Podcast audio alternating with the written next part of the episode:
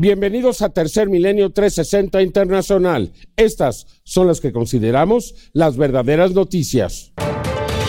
La ex primer ministra de Nueva Zelanda, Jacinda Ardern, se despide con emotivas palabras, haciendo un llamado a los líderes mundiales a no transformarse en tiranos, pues la política debe ser un lugar seguro para las personas. Rusia entrega el sistema de misiles Iskander con capacidades nucleares a Bielorrusia, mientras que Ucrania prepara 40.000 soldados para llevar a cabo su nueva contraofensiva en contra del ejército ruso. Estados Unidos enfrenta una oleada de mortíferos tornados impulsados por el cambio climático. Conoce la historia de la tortuga que sobrevivió luego de tragarse hasta siete anzuelos de pesca.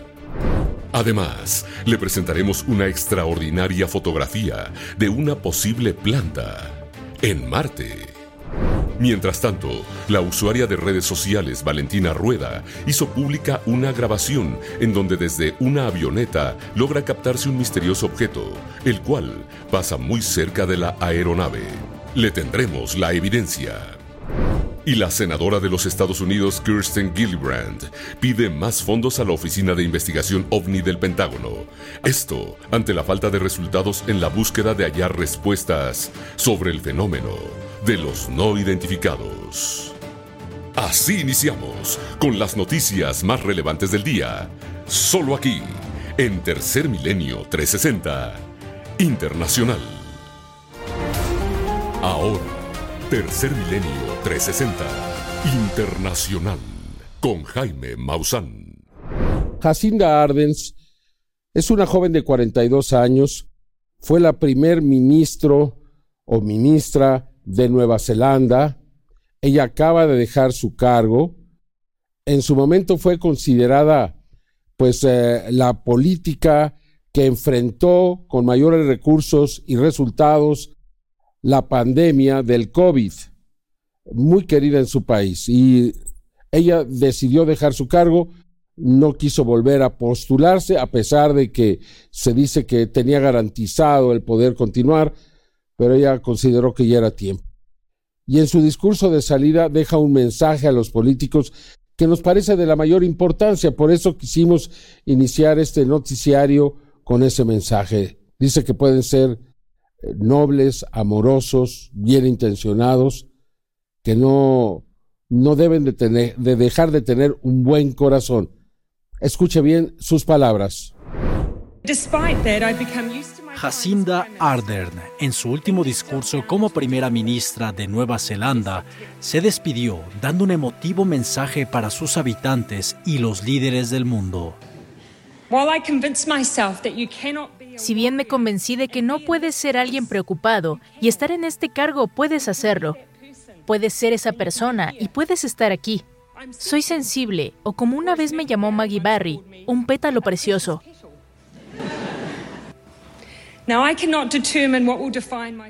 Ahora no puedo determinar qué definirá mi tiempo en este lugar, pero espero haber demostrado algo completamente diferente, que puede ser ansioso, sensible, amable y llevar el corazón en la mano. Puede ser madre o no, puede ser un ex mormón o no. Puede ser un nerd, un llorón, un abrazador. Puede ser todas estas cosas. Y no solo puedes estar aquí, puedes liderar como yo.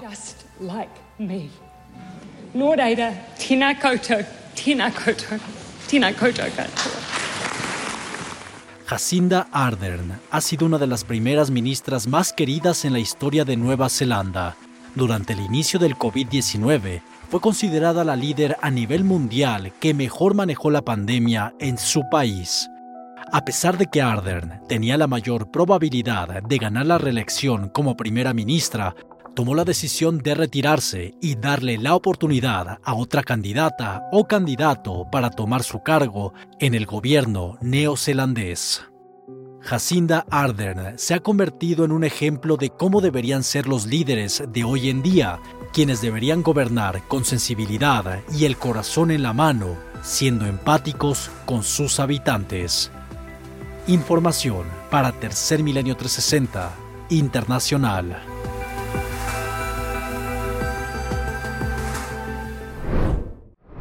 Bueno, pues Rusia anunció que ya ha entregado a Bielorrusia los misiles Iskander que son capaces de transportar armas nucleares tácticas.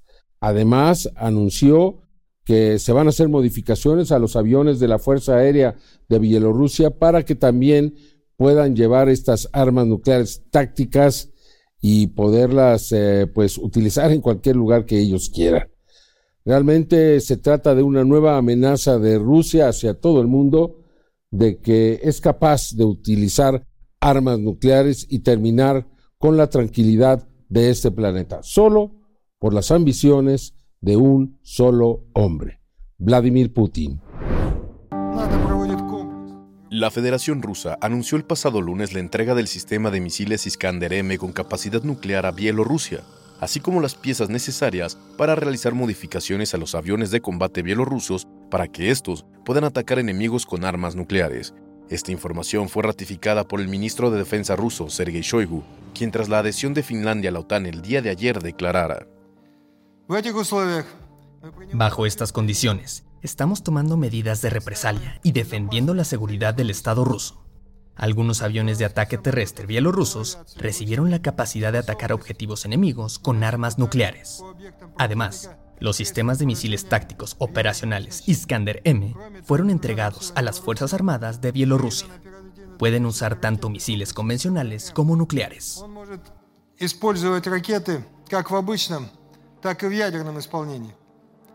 Por su parte, expertos militares y analistas occidentales han declarado que hasta la fecha se desconocen los puntos de instalación o cuántas ojivas nucleares serán dispuestas a Bielorrusia.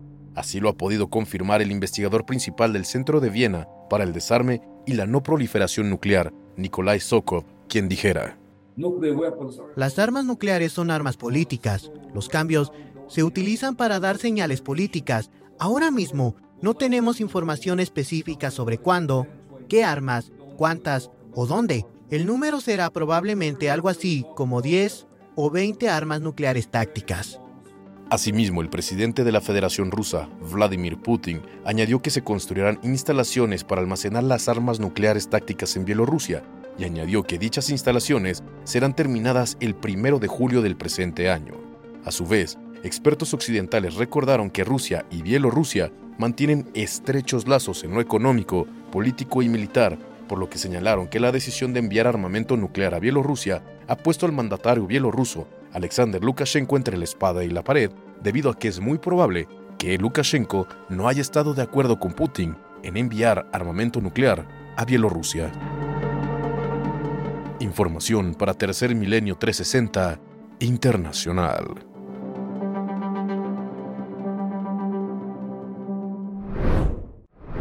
Bueno, mientras que Ucrania anuncia que está preparando a 40 mil jóvenes eh, que muy pronto van a ingresar a la guerra al iniciarse la famosa contraofensiva de primavera para pues tratar de retomar las posiciones perdidas con Rusia.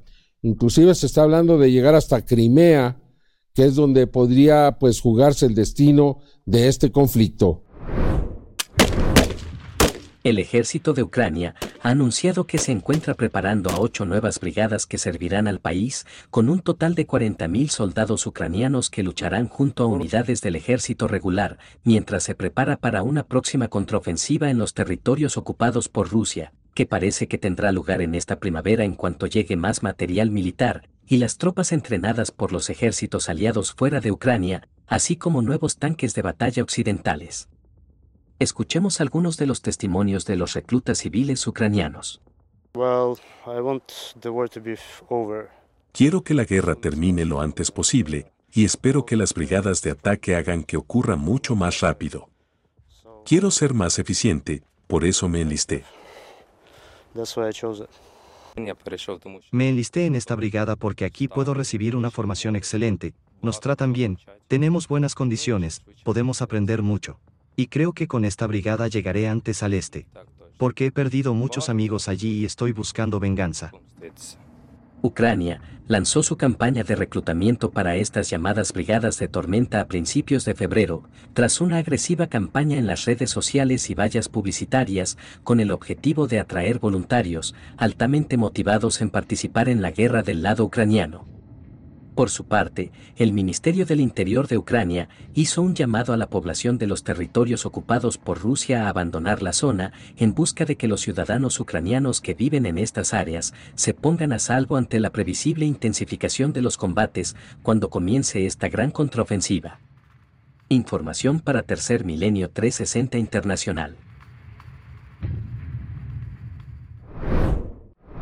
Bueno, pues esta se puede llamar la crónica de una guerra anunciada en Israel. Ahora las fuerzas del ejército de Israel capturaron a 350 personas que estaban rezando en una mezquita de Al-Aqsa y pues eh, para prevenir cualquier ataque, cualquier cosa o para mantener la represión no lo sabemos. La verdad es que pues la situación ahí interna es cada vez más difícil. Nuevamente la policía de Israel es protagonista de una redada contra el pueblo palestino en Jerusalén.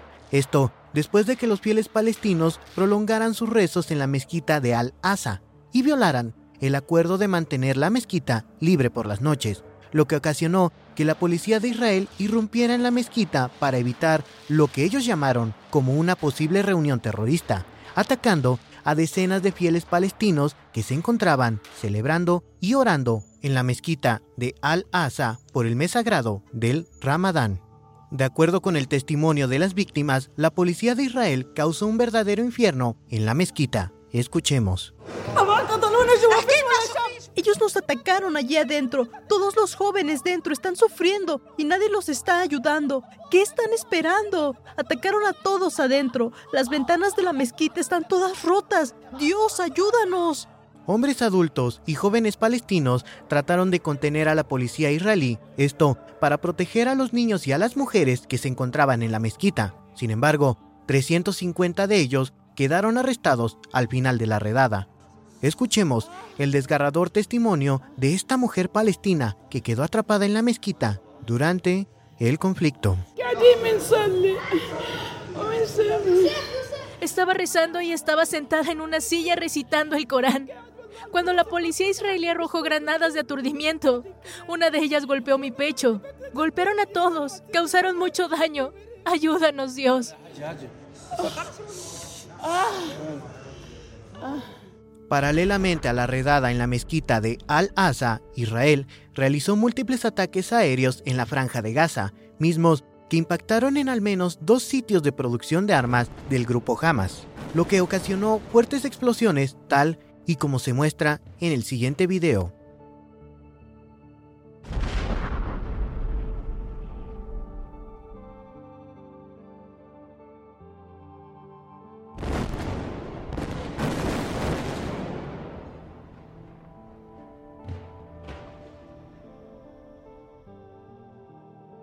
Con estas acciones, el gobierno de Benjamín Netanyahu deja en claro que las negociaciones de paz con el pueblo palestino están muy lejos de ver la luz y que el conflicto seguirá creciendo en el mes más sagrado tanto para el pueblo palestino como para el pueblo de Israel. Un mes que podría ser la antesala de una guerra que está a punto de estallar. Seguiremos informando para Tercer Milenio 360 Internacional. Bueno, como usted sabe, se está desarrollando un juicio histórico donde un presidente de los Estados Unidos fue llevado a juicio, Donald Trump, por 34 cargos distintos. Aquí le vamos a presentar un detalle de los más importantes y las penas que podría enfrentar. Sin embargo, se considera que va a ser un juicio largo, complicado y cuyos resultados son por ahora impredecibles. Sin embargo, Donald Trump sigue sus ataques al juez, al fiscal, eh, pues eh, a pesar de que le han pedido moderación, él continúa atacándolos. Le presento todos los detalles. El día de ayer, 4 de abril de 2023, quedará marcado en la historia de los Estados Unidos por ser el inicio de un juicio histórico siendo la primera vez que un expresidente de la Nación de las Barras y las Estrellas se enfrenta a cargos penales. Y es que en 2016 Trump, a través de su entonces abogado Michael Cohen, le pagó a la actriz de películas para adultos Stormy Daniels para ocultar una supuesta aventura con Trump antes de las elecciones de 2016, en donde se habrían generado los 34 cargos que se le imputan a Trump, de los cuales se declaró inocente. Fue cuando se le reembolsaron a Cohen los 130 mil dólares, que según los fiscales, se registraron falsamente como pagos por servicios legales, cuando en realidad no tenían nada que ver con servicios legales. Es decir, a Trump se le acusa de falsificar registros comerciales, para engañar a las autoridades fiscales estatales. Al tratarse de un delito grave de bajo nivel en el estado de Nueva York, Trump puede enfrentar el proceso en libertad, pero si es declarado culpable del delito grave de fraude contable, Trump enfrenta hasta cuatro años de prisión por cada cargo. Y al saberse que se tienen 34 cargos de falsificación de registros comerciales en primer grado contra el expresidente, estaríamos hablando de un máximo de 136 años en prisión si es encontrado culpable de todos. Sin embargo, el cargo no conlleva una sentencia de prisión obligatoria. Incluso si es condenado por todos los cargos, Trump no necesariamente enfrentaría tiempo en la cárcel. Algo a tener en cuenta es que a pesar de que el juez del caso, Juan Merchan, le solicitó a las partes que cuidaran sus publicaciones y declaraciones que pudieran incitar a la violencia o a disturbios civiles, Trump parece haber hecho caso omiso, declarando esto horas después de haber concluido su visita al tribunal. Tengo un juez que odia a Trump, con una esposa y una familia que odian a Trump, cuya hija trabajó para Kamala Harris y ahora recibe dinero de la campaña Biden-Harris, y mucho. Increíblemente, ahora somos una nación fallida, somos una nación en decadencia, y ahora estos lunáticos de la izquierda radical quieren interferir con nuestras elecciones usando la aplicación de la ley. No podemos permitir que eso suceda. Y este tipo de retórica parece que continuará de aquí al 4 de diciembre, fecha en la que fue fijada la próxima audiencia presencial del caso del expresidente Donald Trump en Nueva York. Seguiremos informando para Tercer Milenio 360 Internacional. Make America Great Again. Thank you very much. Bueno, nuevamente se presentaron tornados en los Estados Unidos desde el sur y hasta el norte. Eh, fue terrible, o sea, hay al menos cinco muertos en Missouri y seguramente va a haber muchos más. Hay áreas completamente devastadas, como ocurrió también el fin de semana anterior. Y este es apenas el inicio de la temporada. Esta podría convertirse en la peor de todos los tiempos sin duda alguna que detrás de ella está el calentamiento global. Y ya decía yo, ¿cómo es posible que a pesar de estas catástrofes, pues sigamos apostando a los combustibles fósiles? Que no haya un mayor esfuerzo de los países por transformar rápidamente a las energías limpias. Al menos es lo que tendríamos que estar haciendo, porque pues es muy grave lo que está ocurriendo ahora y podría ser peor un poco después. Se reportaron al menos cinco personas fallecidas en Missouri, Estados Unidos, luego de los múltiples tornados registrados en la Nación de las Barras y las Estrellas el día de ayer, tornados que se registraron en una franja desde el sur, en Arkansas, hasta el norte, en Michigan. Las principales consecuencias que se reportaron incluyen grandes daños a hogares, automóviles y líneas eléctricas. Oh my God.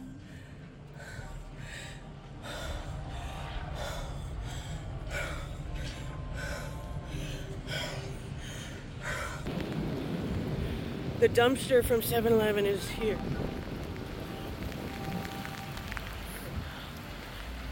Oh.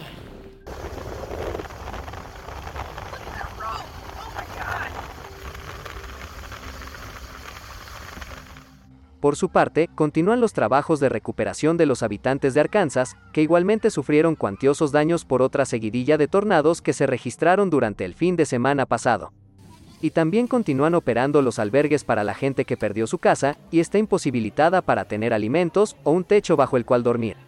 Así lo cuenta Justin Bock, director ejecutivo de la Fundación Wolf Street. Comenzamos a coordinarnos cuando las tormentas aún estaban llegando, porque sabíamos que habría necesidad. Entonces, lo que hemos estado haciendo durante los últimos días es preparar comidas en nuestra cocina comercial y luego llevarlas a la comunidad. Trabajar con otras agencias como el Ejército de Salvación, como Goodwill, con la ciudad y otros grupos de manejo de emergencias para llevar alimentos y recursos a donde necesitan ir tornados que nos demuestran cómo la violencia climática está cada vez más presente en nuestro día a día, debido a los efectos del calentamiento global. Información para Tercer Milenio 360 Internacional.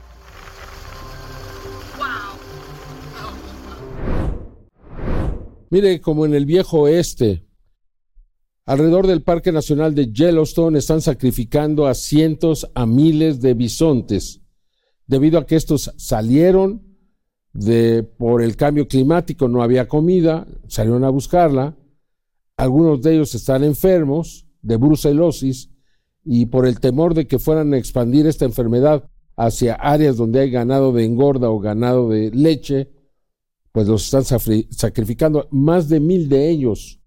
Ahora ya están tratando de llevarlos a otros lugares porque se salió de control, ya saben, los cazadores encantados, encantados donde se puede matar lo que sea, lo que se mueva, hay que matarlo. Qué placer deben sentir. Últimas semanas, más de 1.150 ejemplares de bisontes del Parque Nacional de Yellowstone han perdido la vida luego de que las autoridades locales aprobaran el sacrificio prolongado de una manada de aproximadamente 6.000 bisontes que salieron del parque hacia otras tierras públicas como parte de una estrategia para evitar que se acerquen al ganado, ya que se estima que alrededor del 60% de la manada de bisontes es portadora de brucelosis, una enfermedad que podría infectar al ganado y hacer que las vacas aborten a sus crías. Y es que debido al invierno inusualmente intenso que enterró este año el Parque Nacional de Yellowstone, bajo una gruesa capa de nieve y hielo, una gran parte de la manada de bisontes salió del parque en busca de un clima templado y comida. Cam Sholly, el superintendente del Parque Nacional de Yellowstone, dijo, No queremos ver tantos bisontes eliminados de la población en años normales. Pero hemos tenido tres años de migración muy ligera fuera del parque. Esta es una de las primeras grandes migraciones fuera del parque durante un tiempo considerable. Camps Chali, superintendente del Parque Nacional de Yellowstone, los funcionarios gubernamentales y grupos conservacionistas han luchado con formas diferentes de gestionar la migración anual de bisontes del Parque Nacional de Yellowstone durante décadas, por lo que ahora para evitar la cacería masiva de estos animales, los grupos conservacionistas locales están haciendo esfuerzos para capturar a cientos de bisontes que se encuentran a las afueras del Parque Nacional de Yellowstone para llevarlos a hogares en tierras de nativos americanos en otras partes para determinar si están libres de enfermedades y protegerlos de los cazadores. Información para Tercer Milenio 360 Internacional. Lolita es una orca de 57 años de edad y lleva más de 50 en un acuario de la Florida. Y ahora la quieren liberar en el Pacífico Norte en su ambiente natural. Pero a mí me parecería, ya lo vimos con Keiko, que después de que lo liberaron murió, pues que están llevando a la muerte a Lolita, aunque la van a tratar de adaptar, van a tratar de hacerlo bien, pero estos animales son muy sociales, no, no va a encontrar un grupo que la quiera aceptar. Por tanto, pues va a estar condenada a estar siempre sola y a terminar muriendo en algún lugar desconocido. Me parece que en estos momentos ya no es la mejor idea, no es en el mejor interés de Lolita regresarla a un ambiente que ella ya pues prácticamente no conoce. Seguramente que si lo hacen, morirá en poco tiempo. En marzo de 2022, Lolita, la orca del Seaquarium de Miami, fue retirada de los espectáculos después de un cambio de gestión en el acuario y ahora se están llevando a cabo planes para en un plazo no mayor de dos años, Lolita quede en libertad después de más de 50 años en cautiverio. Esta noticia llega después de que los directivos del Acuario de Florida llegaran a un acuerdo con los voluntarios de Friends of Lolita, una organización de defensa de los derechos animales, para liberar a la orca y trasladarla al noroeste del Pacífico en un plazo de dos años. El plan para devolver a Lolita al mar no es inmediato ni será sencillo, ya que la complicada logística para trasladar a la orca de más de 2.260 kilos exige de la coordinación entre distintos actores. Por su parte, la alcaldesa de Miami-Dade, Daniela Levine Cava, calificó el acuerdo como histórico, ya que muchos han esperado y rezado por este resultado durante muchos años y aseguró que la supervisión de Lolita estará a cargo del municipio hasta que se concrete su liberación. Para garantizar la supervivencia de Lolita y no cuente con el mismo destino desafortunado que Keiko, la orca en la que se basó la película Liberen a Willy y el cual pudo sobrevivir solo un año después de su liberación, Lolita primero estará en un corral marino con red, donde los entrenadores la acompañarán en el proceso de incorporarse al ambiente natural. Pero Lolita no estará sola, ya que dos delfines la acompañarán en el plan de liberación en el Pacífico. Una vez adaptados al ambiente natural, los animales serán trasladados en un tanque de viaje, luego en la parte inferior de un avión, más tarde en un camión y por último una barcaza con grúa los dejará en el mar, para así finalmente vivir una vida en total libertad después de 50 años en cautiverio. Información para Tercer Milenio 360 Internacional. Esta es la historia de una tortuga verde de 50 kilos que pues se comió siete anzuelos que la estaban desgarrando. Sobrevivió a la operación, está muy estable y posiblemente se va a recuperar. Estas, estos animales son extraordinariamente resistentes.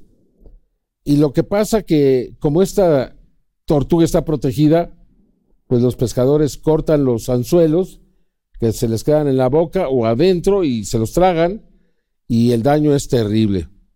Afortunadamente en este caso se le pudo salvar.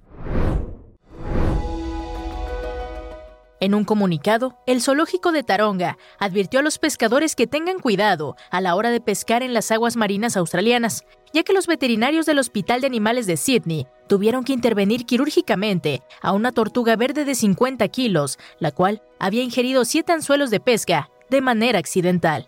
Tras realizar una placa de rayos X, los veterinarios encontraron que la gran tortuga verde tenía siete anzuelos de pesca en su interior, mismos que con el movimiento de este animal lastimaban y desgarraban sus órganos internos, además de que esta tortuga estaba muy lastimada de su caparazón, quizás por el choque con alguna embarcación. La tortuga verde de 50 kilos fue operada y los siete anzuelos fueron retirados tras cinco horas de cirugía, junto con hilos de pesca que también estaban en su estómago y de manera afortunada, este animal logró sobrevivir. Escuchemos al veterinario Bogelnest, doctor del Hospital de Animales de Sydney, Australia. Siendo optimistas, la tortuga estará bien, pero es importante que los pescadores cuiden sus anzuelos. Las tortugas verdes son una especie protegida en Australia y hacerlas sufrir así es inaceptable. De acuerdo con los veterinarios de Australia, en la actualidad, los anzuelos están hechos con acero inoxidable, por lo que si algún animal los ingiere, es difícil que estos se deshagan en su interior. Por el contrario, matan a las especies lentamente mientras desgarran sus órganos. Lo mismo pasa con el hilo de pescar, que termina en las aguas marinas, no solo en las australianas, sino de todo el mundo, y que terminan en los estómagos de cientos de especies marinas. La Pascua es una temporada donde la pesca se convierte en una actividad muy demandada, por lo que los veterinarios alertaron que el gobierno de Australia y los de todo el mundo deben proteger a sus especies en peligro de extinción de caer en las trampas humanas. Esto, esto, por medio de la distancia correcta entre la vida marina y las personas.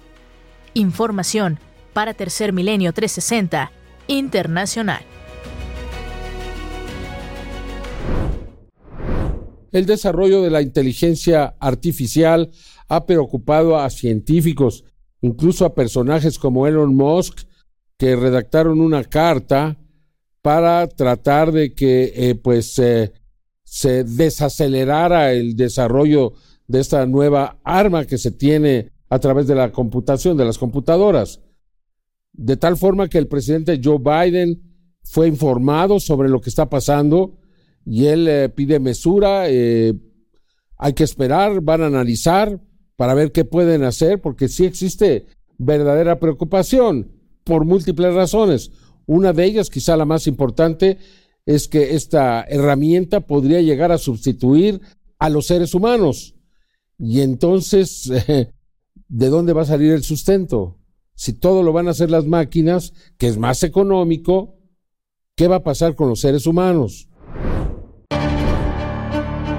El presidente de Estados Unidos Joe Biden dio este martes un primer paso en la regulación de la inteligencia artificial, ya que existe la posibilidad de que el desarrollo de sistemas que utilizan esta tecnología podrían representar un peligro, habla el presidente Biden. Aún está por comprobarse si la inteligencia artificial es peligrosa. Las empresas tecnológicas tienen la responsabilidad de garantizar que sus productos son seguros antes de hacerlos públicos. Las redes sociales ya nos han mostrado el daño que tecnologías poderosas pueden hacer sin las medidas adecuadas. Aunque la visión del presidente Biden no es completamente negativa, ya que también aseguró a sus asesores de ciencia y tecnología que la inteligencia artificial podría ayudar a hacer frente a enfermedades y al cambio climático. Finalmente, cuando un reportero le cuestionó al mandatario si creía que la inteligencia artificial es peligrosa, Biden respondió que puede serlo. En particular en el campo militar, ya que sistemas de inteligencia artificial se están probando en el desarrollo de armamento autónomo. Vehículos y robots que deciden por sí mismos a quién dispararle, sin intervención humana. Las palabras del presidente de los Estados Unidos se suman a una discusión muy amplia sobre qué implica el desarrollo de modelos de inteligencia artificial, considerando su rápida evolución y el impacto que tienen a nivel global. Como las de un grupo de más de mil expertos, investigadores y desarrolladores de tecnología, liderados por Elon Musk, quienes recientemente hicieron pública una carta abierta, pidiendo que se frene el desarrollo de modelos de inteligencia artificial más potentes una medida que estiman debería sostenerse por al menos seis meses. El recordatorio del presidente Biden refleja la aparición de herramientas de inteligencia artificial fáciles de usar que pueden generar contenidos manipulables y medios sintéticos de aspecto realista, que pueden engañar fácilmente. Como la creación de videos y audios con la imagen y voz de políticos y militares, dando declaraciones que ellos jamás hicieron. En ese mismo sentido, el cofundador del gigante tecnológico Sun Microsystems e inversionista de OpenAI, Vinod Khosla, aseguró que eventualmente la inteligencia artificial podría liberar a la humanidad de la necesidad de trabajar. Tan pronto como en los próximos 25 años, la inteligencia artificial podría ocupar hasta el 80% de los trabajos, dejando a la mayoría de la población sin empleo y compitiendo por las pocas ocupaciones disponibles con información para Tercer Milenio 360 Internacional. Bueno, este 4 de abril se cumplieron 50 años de la primer llamada por teléfono celular, ¿lo sabía usted? Son 50 años de este instrumento que vino a transformar la vida de los seres humanos como ninguno otro, creo, o uno de los que más ha influido en los cambios. Aquí le presento la historia fascinante que seguramente usted debe de conocer. En la actualidad, es muy común llevar nuestros teléfonos celulares en el bolsillo de nuestro pantalón y que estos pasen desapercibidos. Pero, ¿se imagina usted un teléfono celular del tamaño de un ladrillo? Él es Martin Cooper, el inventor del primer teléfono celular en la historia y el primer hombre en realizar una llamada telefónica desde un celular. La llamada fue realizada en la histórica Sexta Avenida de Manhattan en 1973.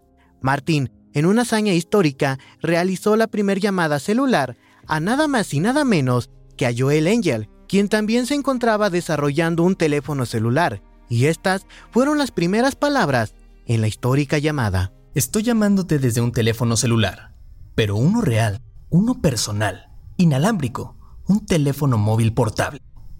Martin Cooper, ex ingeniero de Motorola. Tal y como puede observarlo, la primera llamada vía celular fue a través de este teléfono que denominaron popularmente como ladrillo y que solía medir 30 centímetros de largo y pesar 1.5 kilos, por lo que ocupaba demasiado espacio y a diferencia de los celulares de hoy en día, este no cabía en los bolsillos de tu pantalón.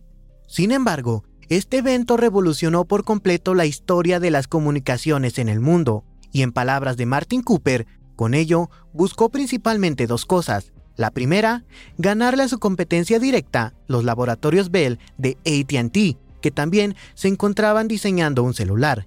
Y la segunda, y más importante, fue lograr que las personas, sin importar en dónde estuvieran, pudieran escuchar a ese familiar querido o a ese amigo entrañable. Pues para Martin, la comunicación con nuestros seres queridos siempre será lo más importante. La gente lo olvida, y yo tengo que recordarles continuamente. Intentamos mejorar la experiencia humana. Creo que el teléfono móvil ha cambiado a la humanidad para mejor, y que seguirá haciéndolo en el futuro. Nos mantendrá comunicados. Información para Tercer Milenio 360 Internacional.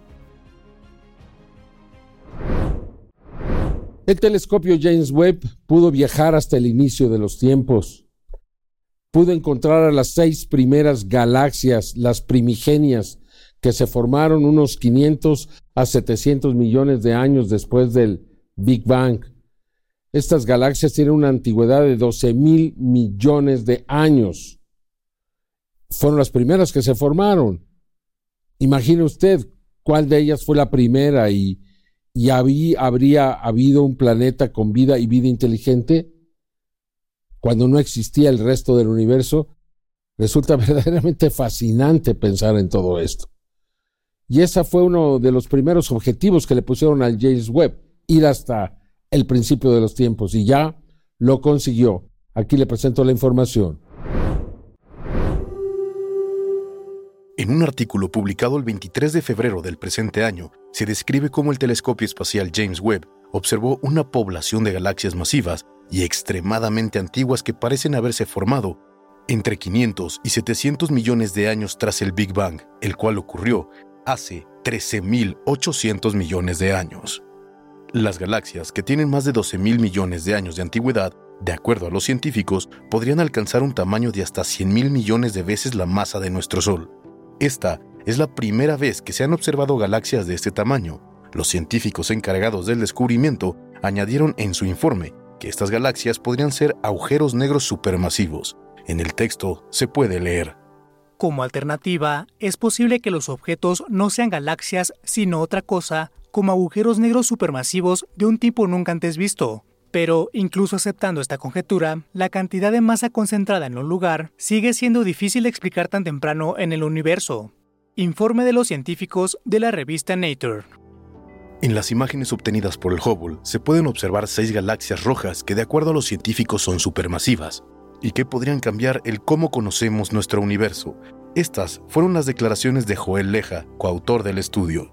Estos objetos son mucho más masivos de lo que nadie esperaba. Esperábamos encontrar galaxias diminutas, jóvenes y bebés en este momento, pero hemos descubierto galaxias tan maduras como la nuestra en lo que antes se entendía como el amanecer del universo. Joel Leja, profesor asistente de astronomía y astrofísica en Penn State University. De acuerdo a los científicos, de confirmarse los hallazgos, estos pondrían en tela de juicio la comprensión de los científicos sobre cómo se formaron las primeras galaxias, y es que explicar la existencia de galaxias tan masivas cerca del amanecer de los tiempos requeriría que los científicos revisaran algunas de las reglas básicas de cosmología o la comprensión de cómo se sembraron las primeras galaxias a partir de pequeñas nubes de estrellas y polvo. Información para Tercer Milenio 360 Internacional. Al estar investigando imágenes de la NASA, el investigador Scott Waring pudo encontrar lo que parece ser una planta en Marte. Digo, se ve claramente una planta que está creciendo, que está pues eh, prácticamente emergiendo y, pues eh, no hay duda, o sea, si eso es lo que es, entonces no hay duda y esto demostraría que hay plantas y que hay mucho más de lo que creemos en Marte. No digo que sea un planeta lleno de vida, pero, pero sí hay cosas, ¿eh? Vea usted estas extraordinarias imágenes. El investigador Scott Waring, al analizar una fotografía tomada ayer, martes 4 de abril de 2023, con el rover Perseverance de la NASA, logró identificar lo que parece ser una planta en Marte. Así es, por increíble que parezca, por detrás de una roca se observa una especie de brote vegetal emergiendo del suelo marciano. Esta no es la primera vez que Scott Waring encuentra lo que podrían ser formas de vida en el planeta rojo. Ya casi algunos años, al analizar una fotografía panorámica de Marte, lograda con el rover Curiosity, Waring encontró lo que él ha denominado una rosa blanca en Marte. Recordemos que en mayo de 2021, un grupo internacional de científicos publicó un estudio en el que revelan que tras analizar numerosas fotografías tomadas en Marte, llegaron a la conclusión de que en el planeta rojo existen formas de vida similares a los hongos terrestres. Organismos que crecen y se reproducen. ¿Podrían las llamadas plantas, descubiertas por Scott Waring en fotografías de la NASA, ser también prueba de que existe vida en Marte? Nos acercamos al día en que la ciencia terrestre tendrá que aceptar que existe vida en todo el universo y que por lo tanto también deben haberse desarrollado innumerables civilizaciones que por ser mucho más antiguas que la nuestra, también serían mucho más avanzadas. Información para Tercer Milenio 360 Internacional. Valentina Rueda publicó un video en la cuenta de Jeremy Corbell, este investigador que ha adquirido relevancia ya que presenta frecuentemente imágenes filtradas desde especialmente desde la Fuerza Aérea, desde militares de los Estados Unidos que le hacen llegar estas imágenes. Bueno, pues ahora está esta joven Rueda está publicando en el sitio de Jeremy Corbell este extraordinario video. No tenemos más información, no ha dicho más, pero la imagen es verdaderamente extraordinaria. No es un dron, no parece ser falsa, no parece ser hecha por animación y tampoco parece ser pues algo más. O sea, parece ser una real nave y si lo es, es extraordinaria. Le presento las imágenes.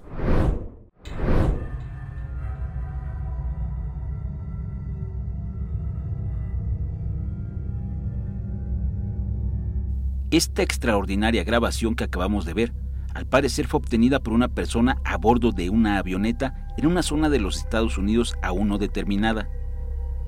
Al parecer se encuentra en pleno vuelo con un objeto de forma muy extraña, de apariencia metálica que se desplazaba en sentido contrario a una gran velocidad. La grabación fue publicada por Valentina Rueda el 4 de abril del 2023 en una red social, directamente a Jeremy Corbell, reconocido investigador de los Estados Unidos, por lo que inmediatamente comenzó a causar un gran interés. Al analizar las imágenes podemos apreciar cómo el objeto se viene aproximando. En un momento cruzó en sentido contrario, muy cerca, de forma peligrosa. Al reducir la velocidad de la grabación podemos apreciar con mayor detalle la estructura y forma de este fenómeno aéreo anómalo. No parece corresponder a las características de los llamados drones y tampoco se trata de un globo, debido a la altura y velocidad a la que se movía. Por su parte, el Departamento Digital de Tercer Milenio realizó un análisis más profundo, aplicando filtros de inteligencia artificial y podemos apreciar con más detalle la extraña estructura que presenta. Saltan a la vista una serie de elementos que nos hacen preguntarnos cómo se mueve este objeto en el cielo. No presenta un sistema de propulsión, tampoco tiene rotores o sistemas de dirección, por lo que podemos pensar que se trata de tecnología desconocida.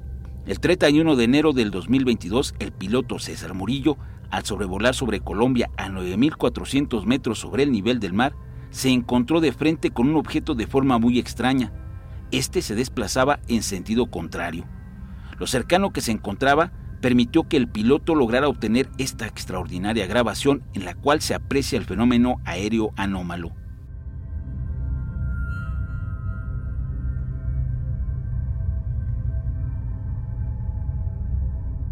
De la misma manera, el 14 de enero del año 2015, pilotos a bordo de una avioneta que realizaban prácticas sobre la población de Metepec, en el Estado de México, grabaron cómo un grupo de objetos se desplazaban de forma contraria a su trayectoria. Uno de los objetos incluso cruzó muy cerca de la aeronave. Observemos con atención. Al reducir la velocidad de la imagen, podemos ver que incluso el objeto que pasa más cerca es de características similares al grabado recientemente en los Estados Unidos. En las comparaciones podemos percibir esta gran similitud. Aún faltan más detalles por conocer de esta nueva grabación obtenida en los Estados Unidos, la cual sin duda alguna está causando un gran interés en el mundo, por lo que esta investigación continuará. Información para Tercer Milenio 360 Internacional. Bueno, el martes 28 de marzo, la senadora Kirsten Gillibrand eh, le solicitó al Pentágono y al secretario de la Defensa en particular que se dieran más fondos a la oficina que está investigando el fenómeno. Apenas le han entregado 11 millones de dólares, lo cual limita el trabajo de este organismo para tratar de llegar a la verdad de los objetos voladores no identificados. Lo que queda muy claro es que el Pentágono no tiene interés de que esto salga a la luz. Ellos no. Los congresistas sí, los pilotos sí. Hay mucha gente que quiere que esto ya se abra, pero el Pentágono no está muy reticente. ¿Por qué? Porque tienen las manos sucias, porque desde hace más de 70 años tienen naves, tienen seres, y eso no se debe de saber. Considero que esa es la razón, pero están deteniendo algo que es tan importante para la humanidad, el contacto extraterrestre. Aquí le presento la información. Una vez más ha quedado en evidencia la opacidad y la falta de interés por parte de los funcionarios encargados de la oficina AARO, creada en el año 2021 con el único objetivo de investigar, analizar y evaluar de manera oficial todos los reportes de los denominados fenómenos anómalos no identificados. A través de medios de comunicación ha trascendido que el martes 28 de marzo del 2023, la senadora por el estado de Nueva York, Kirsten Gillibrand, cuestionó a los funcionarios del Pentágono durante una audiencia del Comité de Servicios Armados del Senado, que incluyó al secretario de Defensa Lloyd Austin y al presidente del Estado Mayor Conjunto, el general Mark Milley, quienes debieron aclarar la razón por la que la oficina AARO no ha solicitado más presupuesto para un mejor desempeño de sus funciones. Sus respuestas fueron ambiguas y han dado mucho de qué hablar. Señor McCord, me decepcionó que por segundo año consecutivo la Oficina de Resolución de Anomalías Generales OARO no estuviera completamente financiada en la solicitud de presupuesto del departamento, entendiendo que no podemos entrar en cifras presupuestarias específicas en este formulario. ¿Podría responder por qué ARO no está totalmente financiada? Senadora, no tengo información alguna de mi colega, el subsecretario Moultrie, de que necesitaba fondos adicionales en esta área. Es una oficina relativamente nueva. Tenía la impresión de que estaba adecuadamente financiada por el Estado, relativamente nuevo en esto, pero lo haré. Volveré con él si hay alguna preocupación. Necesito que envíe una carta a este comité por escrito sobre por qué no se financió por completo. Varios senadores firmaron una carta al secretario Hicks, solicitando que se financie completamente en este presupuesto y especificamos en un anexo clasificado exactamente qué financiamiento no se estaba cumpliendo en su financiamiento operativo, su financiamiento operativo básico, por lo que estoy muy preocupada por esto. Secretario Austin, los incidentes del mes pasado que involucraron a los globos chinos de gran altitud y los tres objetos desconocidos destacaron la necesidad de que sigamos mejorando nuestra comprensión de los UAPs sobre el espacio aéreo de los Estados Unidos. ¿Tienen la intención de garantizar el financiamiento completo de ARO en el futuro? Así será, senadora. Para este presupuesto solicitamos 11 millones de dólares para apoyar a la oficina de esa iniciativa. Esa no es la solicitud de presupuesto. La senadora Kirsten Gillibrand ha sido una de las principales protagonistas en todo el proceso de desclasificación. Junto con los senadores Rubén Gallego y Marco Rubio, fueron redactores de la Ley de los Objetos Transmedio, firmada por el presidente Biden, que reconoce la presencia de tecnología avanzada desconocida en territorio norteamericano. En los últimos meses, ha mostrado un marcado interés para que las investigaciones de la oficina AARO avancen en la búsqueda de respuestas. Sin embargo, este organismo de carácter oficial se ha visto forzado a hacerlo y queda claro que su negativa a recibir más presupuesto es para que no haya avances y no se registre una gran plantilla de trabajadores. De acuerdo a analistas e investigadores, los encargados de AARO están sujetos a las viejas prácticas de negación de hace más de 70 años, donde queda claro que el gobierno de los Estados Unidos ha encubierto que resguardan cuerpos y naves de origen extraterrestre. Asimismo, que han extraído tecnología de estas naves y la han aplicado a la industria militar.